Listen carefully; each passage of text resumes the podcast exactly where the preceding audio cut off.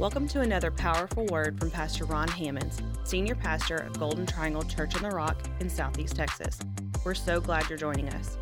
For more information about Golden Triangle Church on the Rock Ministries, visit our website, cotr.com. Enjoy the word. Are you guys ready for the word this morning? Wow. You can tell I'm a little bit uh, whatever. I got home about 10:30 last night. I've been traveling around the world. Since I saw you last, let's see. Let me think of where I've been. I've been to Houston. I've been to Newark. I've been to uh, uh, let's see, Frankfurt. I've been to Nairobi. I've been to Nakuru. I've been to Cairo. I've been to, uh, let me think where else. I've been to Athens. I've been to Thessalonica, been to Corinth, been to Philippi, and uh, back home last night about 10:30.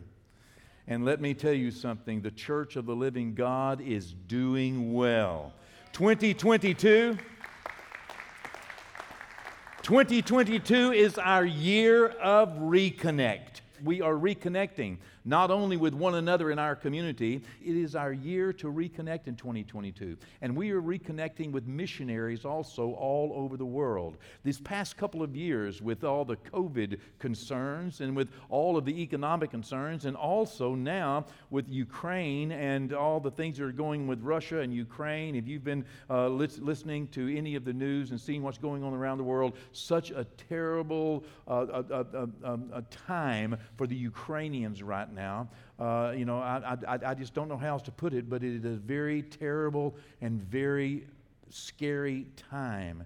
Please be in prayer for our Ukrainian brothers and sisters and also for our Russian brothers and sisters. You know, we have churches in Russia, and anytime that nations go to war, it's tough on both sides. Do you know that God has people on both sides of every equation? You know, God has people, uh, you know, uh, on both sides of, of, of, World War II. There were people in, in, you know, Germans who were praying, you know, uh, uh praying the Lord's Prayer on D-Day. You can read about it. There were people on the uh, Allied forces praying the Lord's Prayer on D-Day. And, uh, you know, when, when people just want the will of God, many times finding the will of God is one of their most difficult things because there are so many voices that speak to us, so many situations. There often are so many lies and so many deceptions. Do you know that, that, that one of the things that happens whenever nations go to war is that each nation begins to, to be infiltrated with propaganda. And the propaganda machine can often tell you what you should think and what you should believe. And if you're not watchful, you can believe a lie. You can end up believing that what you're doing is, is altruistic. I was reading a book recently. It's called D Day Through the Eyes of a German. And it, it, it, was German soldiers who were interviewed just prior to D Day, and they did not know D Day was coming as we see it in history, but they knew that there was a buildup and they knew things were happening. These were the common soldiers that were in the bunkers on uh, uh, places like Omaha Beach and, and, and places like, you know, uh, and, and through the eyes of the German soldiers as they were being interviewed and they were being asked, Why are you here? What are you doing here? What, what, what, what, what compels you to be here and protect, you know, uh, uh, this, this, this, this area? They were interviewed and then. Some years later, the same person went back and interviewed them again. And if you would, uh, you know, go to, uh, you know, if you, if you have the chance, perhaps you can find that book and read it because it's amazing. You know, both sides were praying. Both sides, the common soldiers, believed that they were doing the very best. In fact, the German soldiers, by and large, believed that they were protecting French farmers from an invasion of the West from an invasion of America and England that was going to destroy the French economy and destroy the French families and destroy, uh, you know, th- their life. Can you believe that? Can you believe that these common soldiers, now looking back on their second interviews, years later, they wept and they cried and they could not believe that they had been so deceived into believing that they were doing a good thing not realizing the machine that they were supporting because they were so filled with the propaganda of this world. They were so filled with the propaganda of a madman, a mad dictator who was absolutely bent on destroying the Jews and destroying nations. Can you believe that? They believed that they were doing good. They believed, and they, they, they believed they were upholding the Christian examples of what they should do in giving their life for their neighbor. So deceived. But do you know that people walk around us every day, all day long, just as deceived? There are people today that believe the church of the living God is weak they believe that, that we're somehow losing the battle against society or against uh, you know, humankind. They believe that, that, that God even has perhaps withdrawn or God is judging or God is standing back. Perhaps many people walking around imagining that God uh, you know, is finished with America or finished with the church or finished. Nothing could be farther from the truth. In fact, if you can hear it on the news, you may as well throw it in the trash. Okay?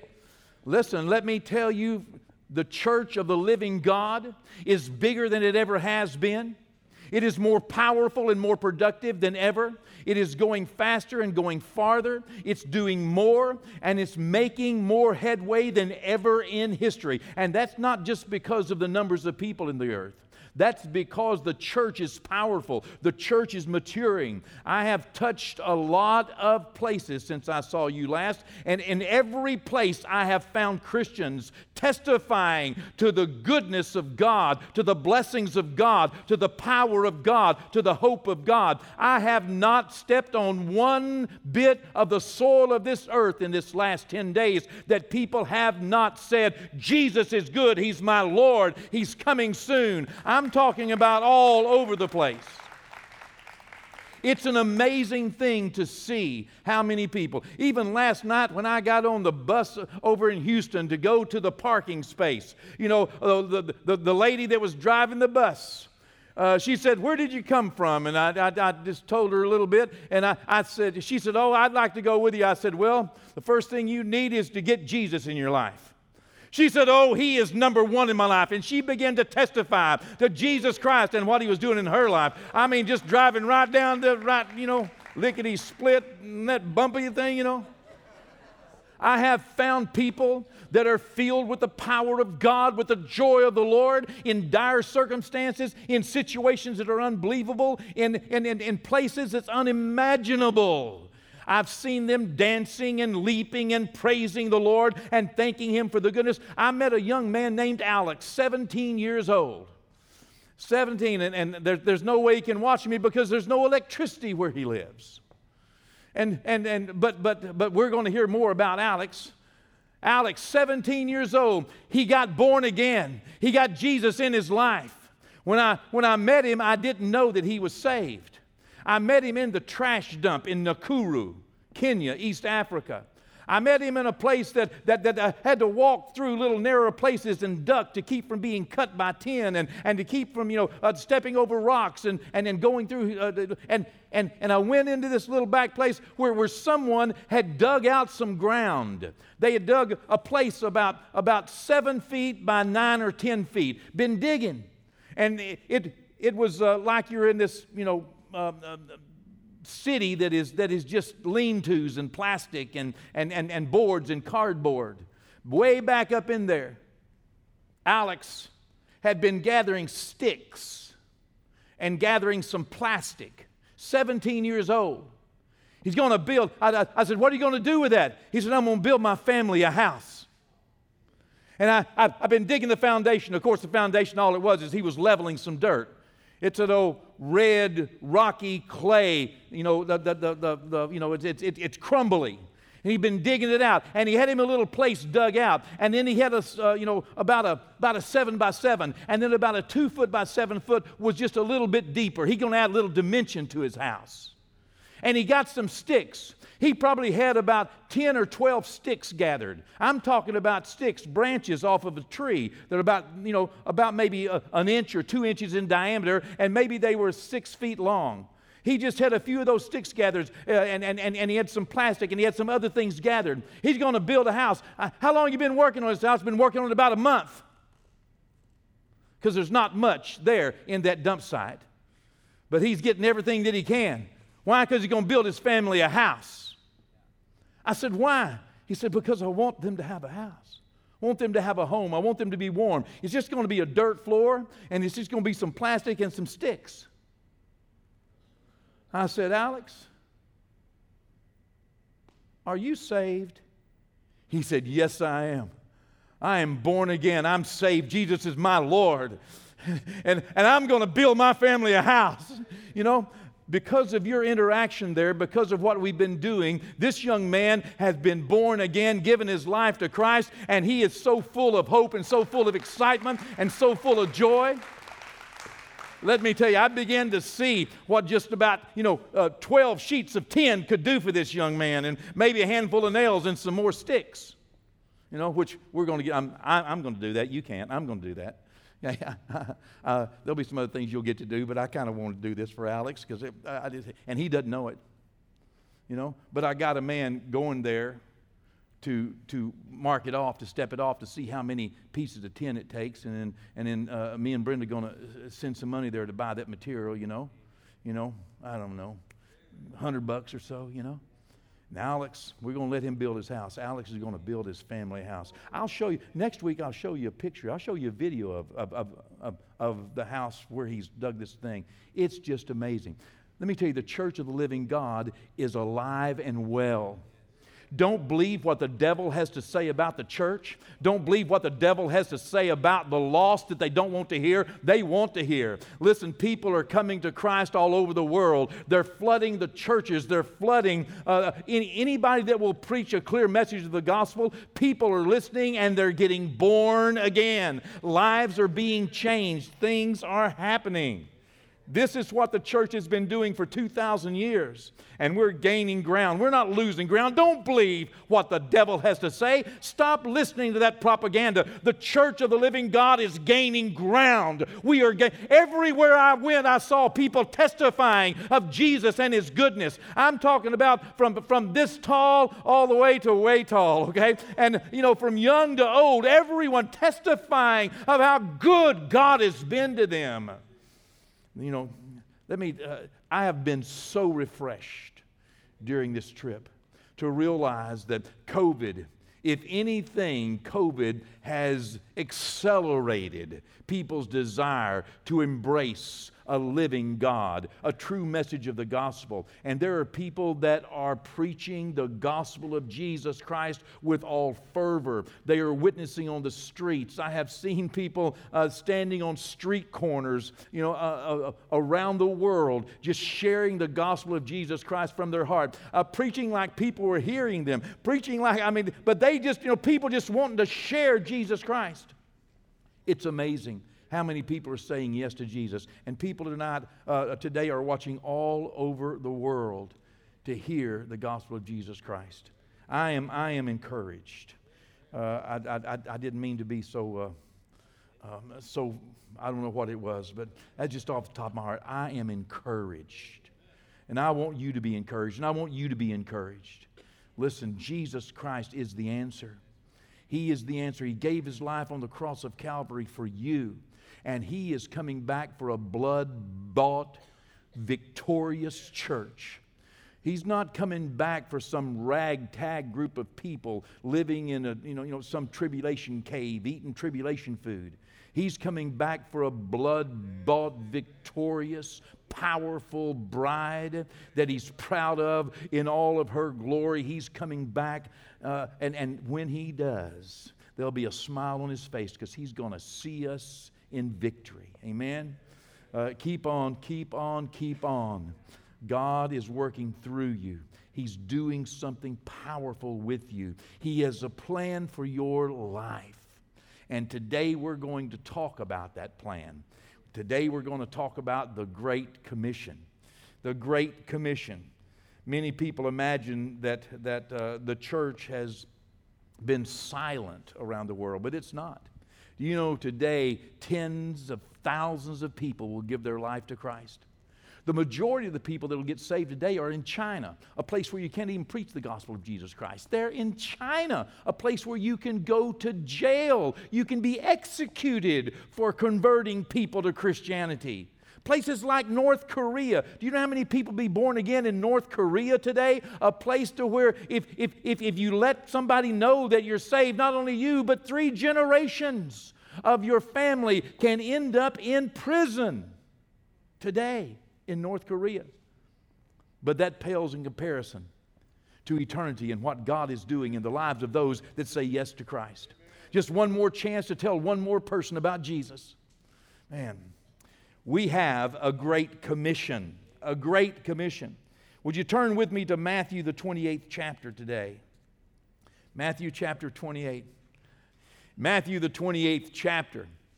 In verse 18, these are understood to be Jesus' last words, last instructions before he left planet Earth as he was turning things over to his followers. And today, that's me and you he said this to them All authority, verse 18, all authority has been given to me in heaven and on earth.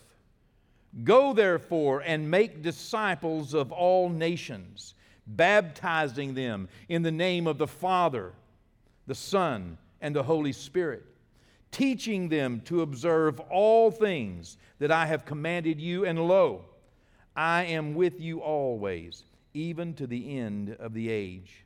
You know, the Great Commission is a constant and a continuing mission of the church. This morning, we're going to talk about this Great Commission. We're going to understand it in this uh, threefold mission of the church. It always has been and always will be the mission of the church. The mission has a, uh, excuse me, the church has a three mission that we are called to accomplish. And I am here to tell you before we start this, I am here to tell you that you have been doing a good job.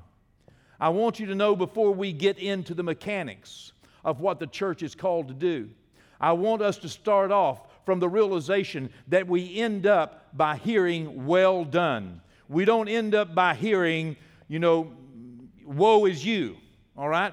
So, as we're going through this threefold mission of the church, I want you to understand that I'm talking to you from a place of victory. That I'm talking to you from a place of I have just been around the world. I have just seen what the church has done. I have just seen what people like you can do. I have just seen what more churches, not just like us. I just was sitting on a rooftop in Corinth day before yesterday. I think it was yesterday, someplace, but it was David. It was my yesterday. I was sitting on a rooftop overlooking Corinth. I was sitting there having a bite to eat, and out of my ear, I could hear four young men at a table.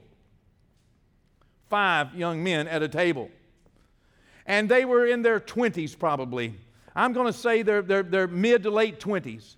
And I could hear them as they were talking about what happened at Corinth. And I looked over there, and these young men just seemed to be normal, average young men.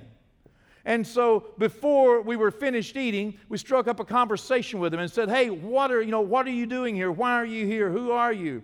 You know?" And ask if they were born again, if they were saved. Do you know that two of these young men, one of them, uh, in, in, fact, had three children. The other one has his, his his third child was on the way. He was about to have a third child and two of them were single, and, uh, and another one, I'm, I'm not sure about him.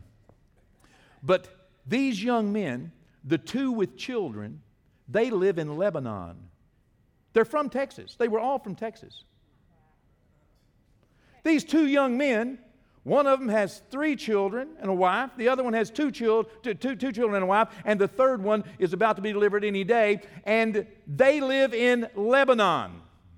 What are they doing in Lebanon?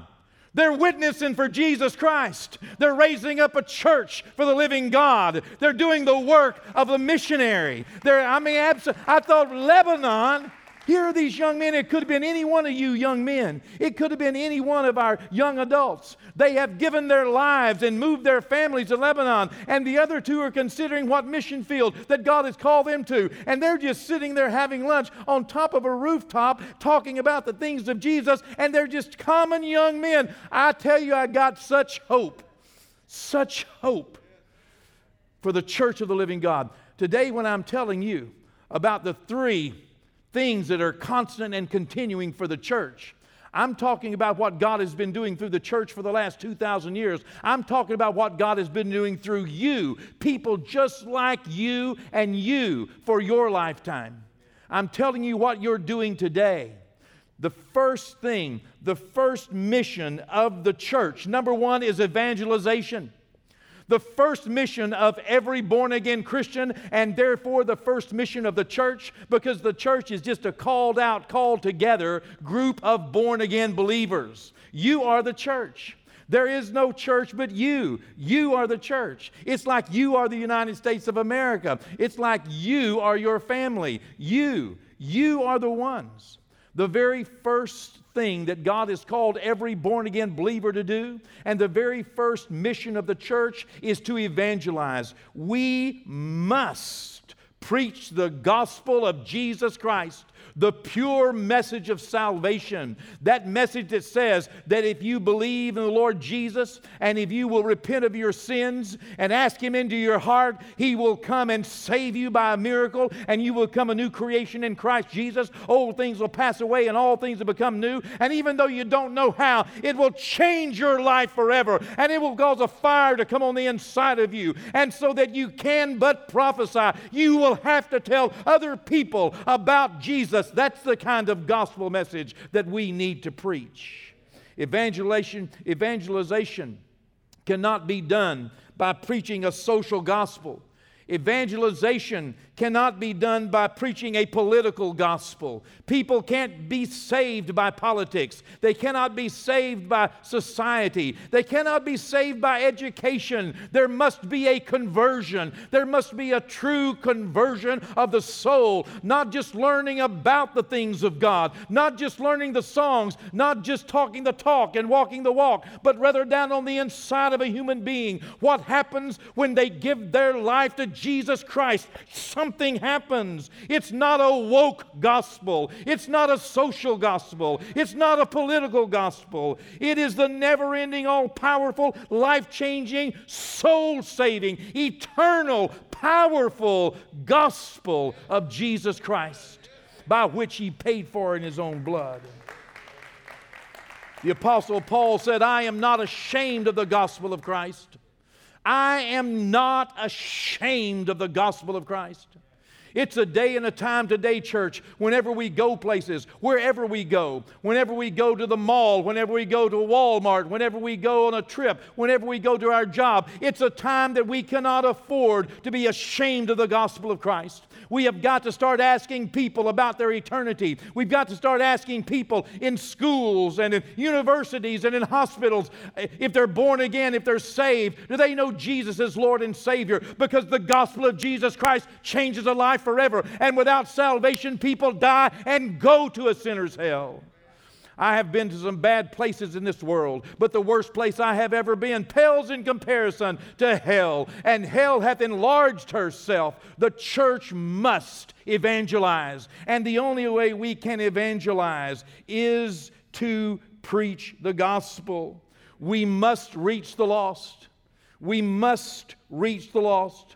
For the gospel of Jesus Christ is the power of God unto salvation. You don't need to know much else in life except Jesus Christ and Him crucified if you want to win someone to Christ. Because God has already worked in their heart, God has already prepared them. And when we share the good news of Jesus and the love of Jesus, when we tell people that they can be born again right now, when, you know, you know, when we tell people that you can be saved, you can be changed, do you know what that does on the inside? of them, something happens. I know here in America, especially in, in the Bible Belt, especially in the South where there's so, so many churches and everybody grew up going to church pretty much generally. You know, many times people get saved through osmosis. You have a real salvation. You ask Jesus into your heart and your life, but you didn't necessarily go through life. Many of you did not go through life without Christ to realize how horrible it is out there, how hard it is out there. But there are people that you're around every day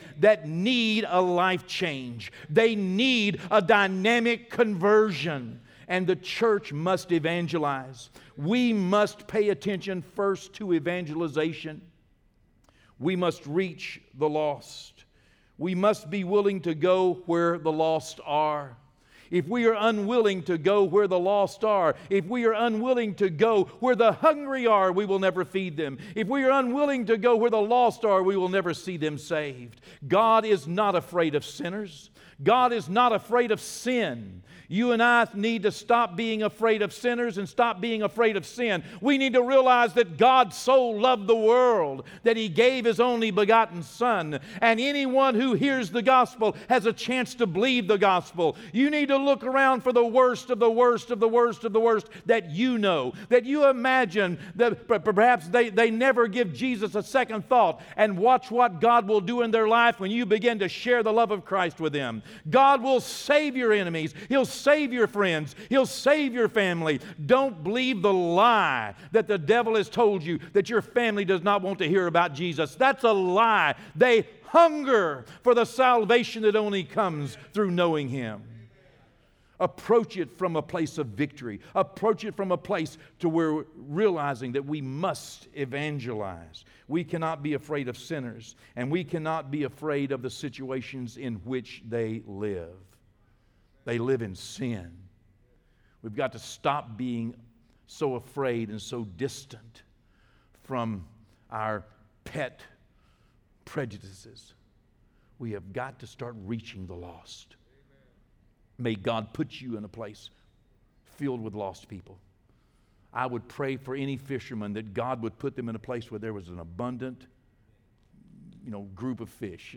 You know, I pray that God would put you in a place where there is an abundant harvest potential, that He would put you in the midst of sinners, and that you would be a light shining in that darkness. The church must evangelize. The second mission of the church, once we have evangelized, we must also pay attention to discipleship. Discipleship. That's what Jesus said.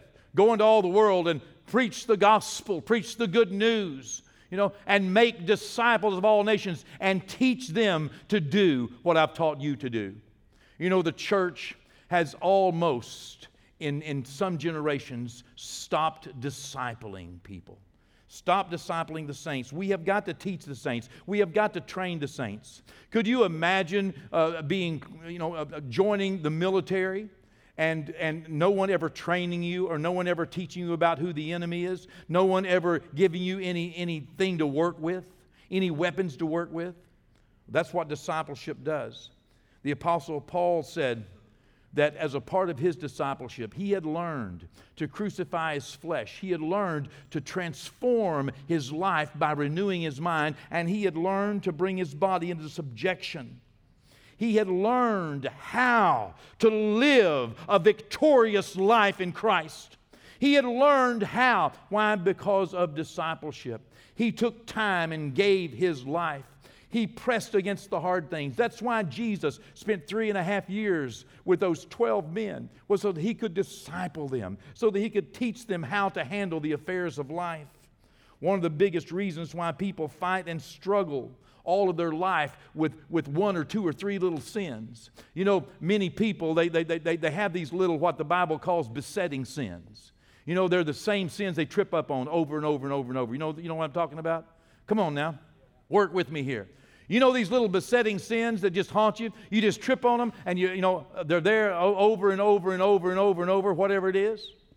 You know, you know why many people miss the greatest opportunities in life?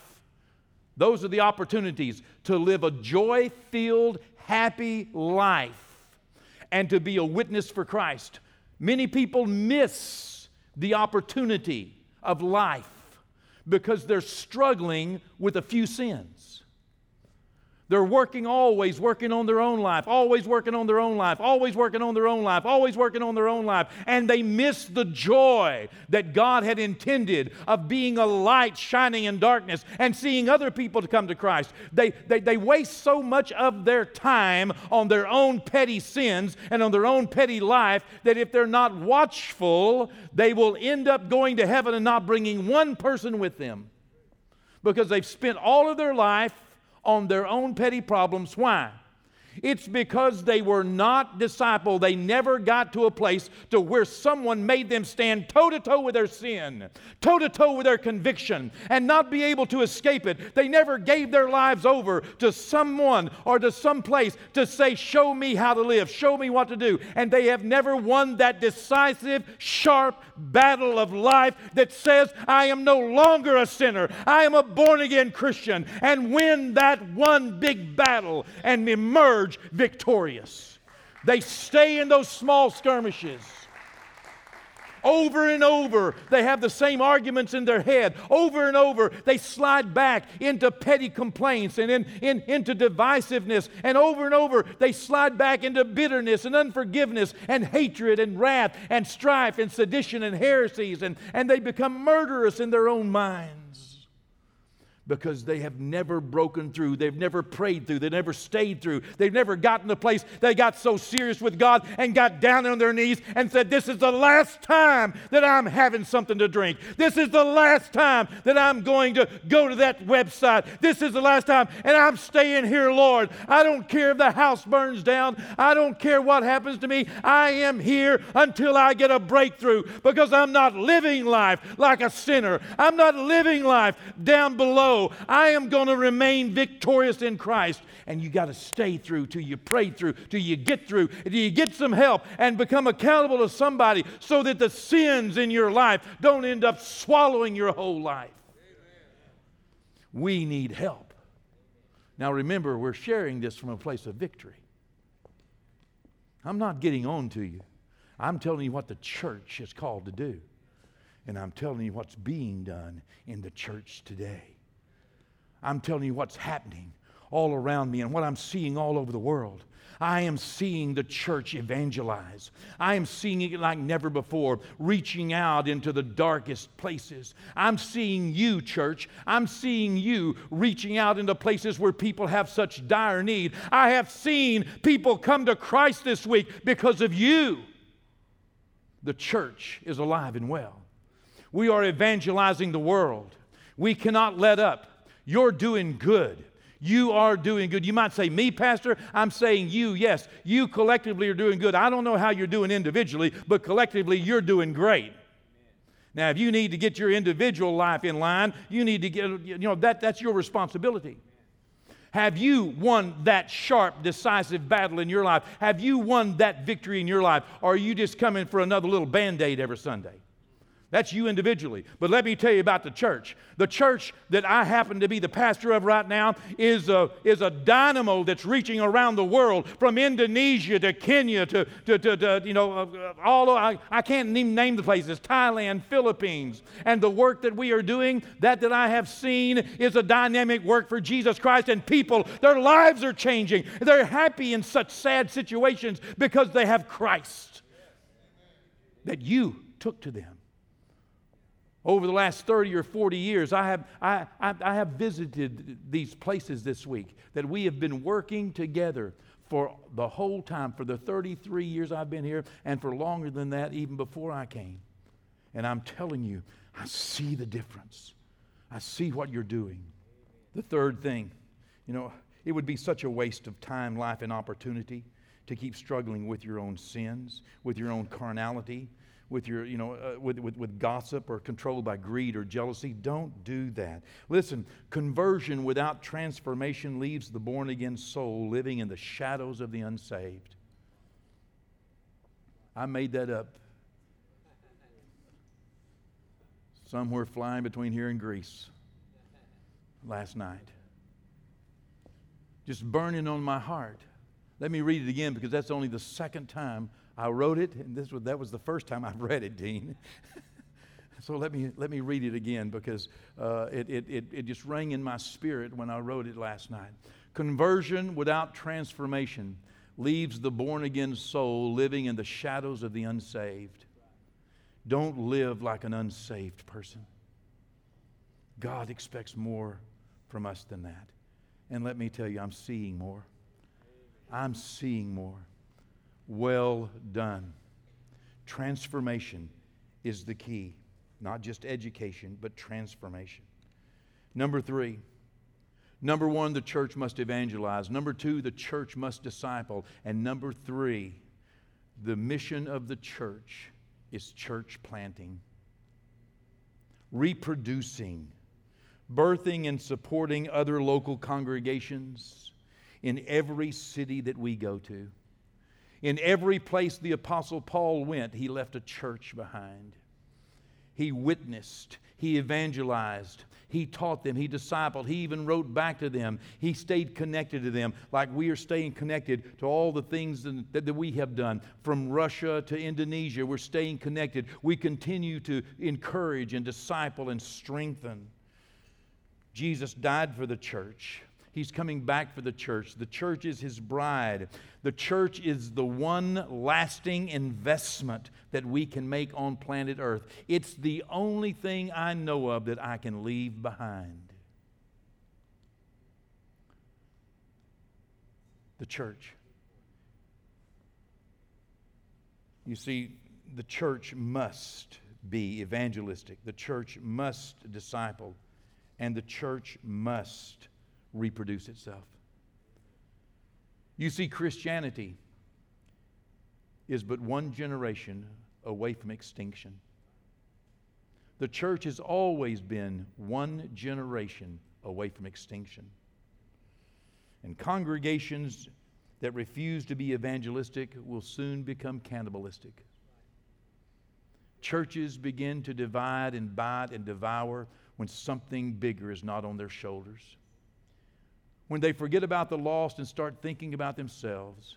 They start arguing over what color the carpet is. They start arguing over how loud the sound is. They start fussing and dividing over things that the preacher said or didn't say, or somebody shook their hand or didn't shake their hand, or somebody wore, you know, something that was, you know, not something I would wear.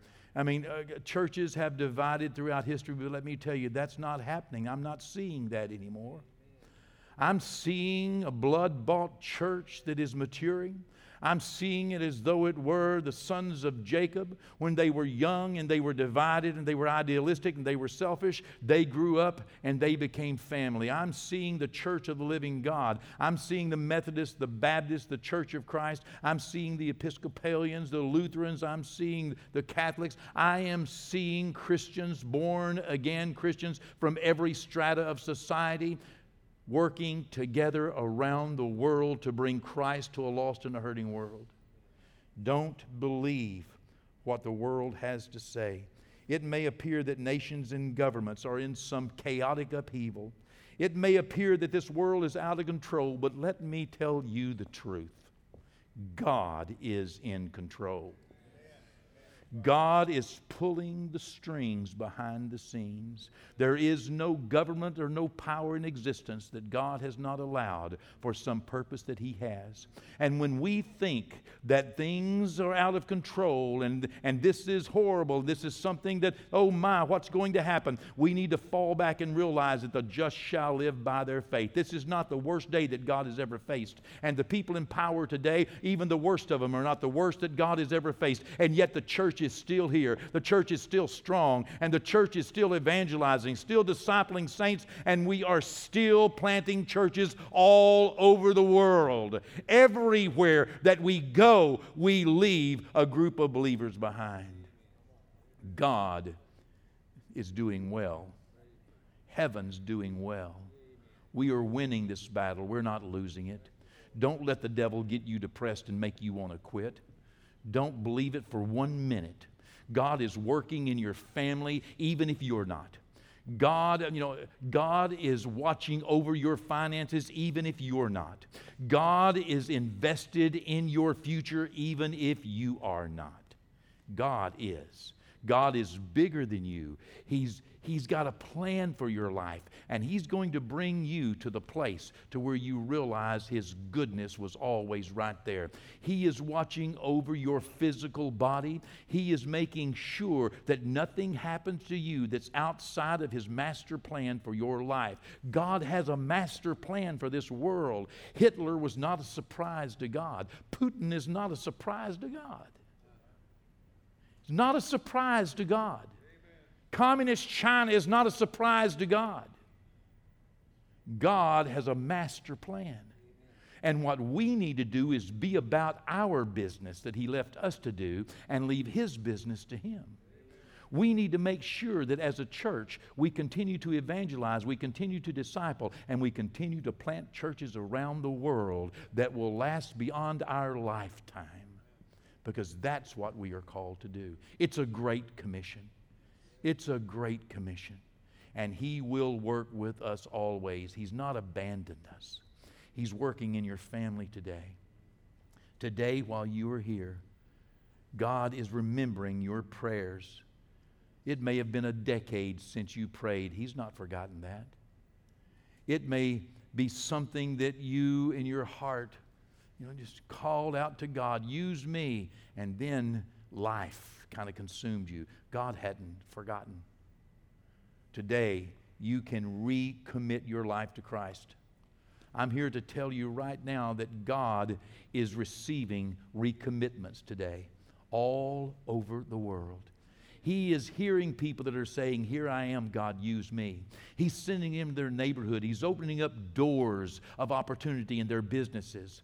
God is using people because the greatest revival the world has ever seen is yet ahead.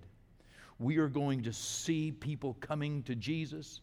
Uh, listen, and, and, and if you're a Christian and you're just standing around, expect to get run over by the people you never expected to come to church. Expect them to run over you and to sit down in your seat and lift up their hands and sing louder than you do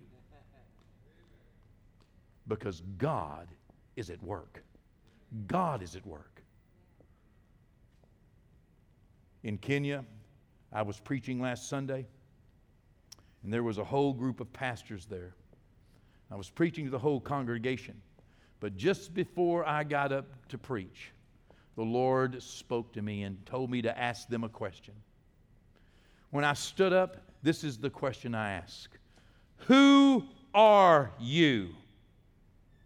Who are you? Who are you? Well, who do you want to be? Tell me who you want to be. Not just who are you in the story of life, but who do you want to be in the story of your life? Who do you want to be in God's story? Who are you in your family? Who are you at work? Who are you at school? Well, who do you want to be? If you are not the one you want to be, you need to give it all to Jesus one more time. Because you can be all God has called you to be today, you can be all God has called you to be. For those of you that are here, I'd like you to bow your heads and close your eyes for just a moment. For those of you at home, I want you as well just to, to focus on what I'm saying for just a moment. Let me ask you have you ever come to the place in life where you have had a true conversion experience? I don't mean a, a place to where you have, you know, uh, uh, walked an aisle. I'm talking about have you had a life change? Did the same Spirit that raised Christ from the dead come into your life and make you alive? Have you ever noticed? Can you look back on a place to where you know that you know that you know that Jesus saved your soul and changed your life? Now, I realize for a very slim few of you, you have just always had Jesus in your life, and that is the best testimony ever. But for the majority of you, the far majority of you, there was a point in time that God called you, and a point in time that you either said yes or maybe or let's see. Today, you can be truly born again. A conversion experience, not just, uh, I'm going to try to do better, but a life change. I'm talking about something that changes you into a new creature. It literally changes you from the inside out. You become a born again child of Almighty God. Your soul is saved, and you're never the same. Are you born again? Who are you? Are you a child of God? Do you want to be? Do you want to be? Right now, you can be if you'll just pray this prayer with me. You might say, Is it that easy? Yes, it is that easy. In fact, if it was any harder, then it wouldn't, it, it, it wouldn't testify to all that Jesus did. Jesus did all the hard stuff. He's saying now, it's like somebody asking, Will you marry me? I do, is the answer. I will. Here I am, Jesus, is the answer. Pray with me right now and ask Jesus to become your Lord, not just your Savior, but your Lord. Ask Him into your heart right now. Just pray this with me.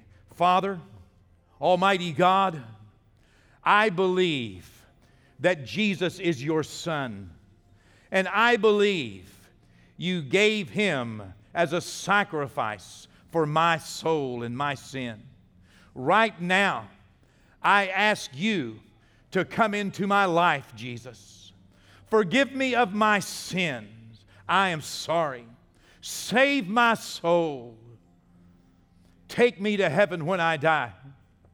But between now and then, teach me what I need to know so that I can live a victorious life. Change me, transform me, renew my mind. I right now give my life to you.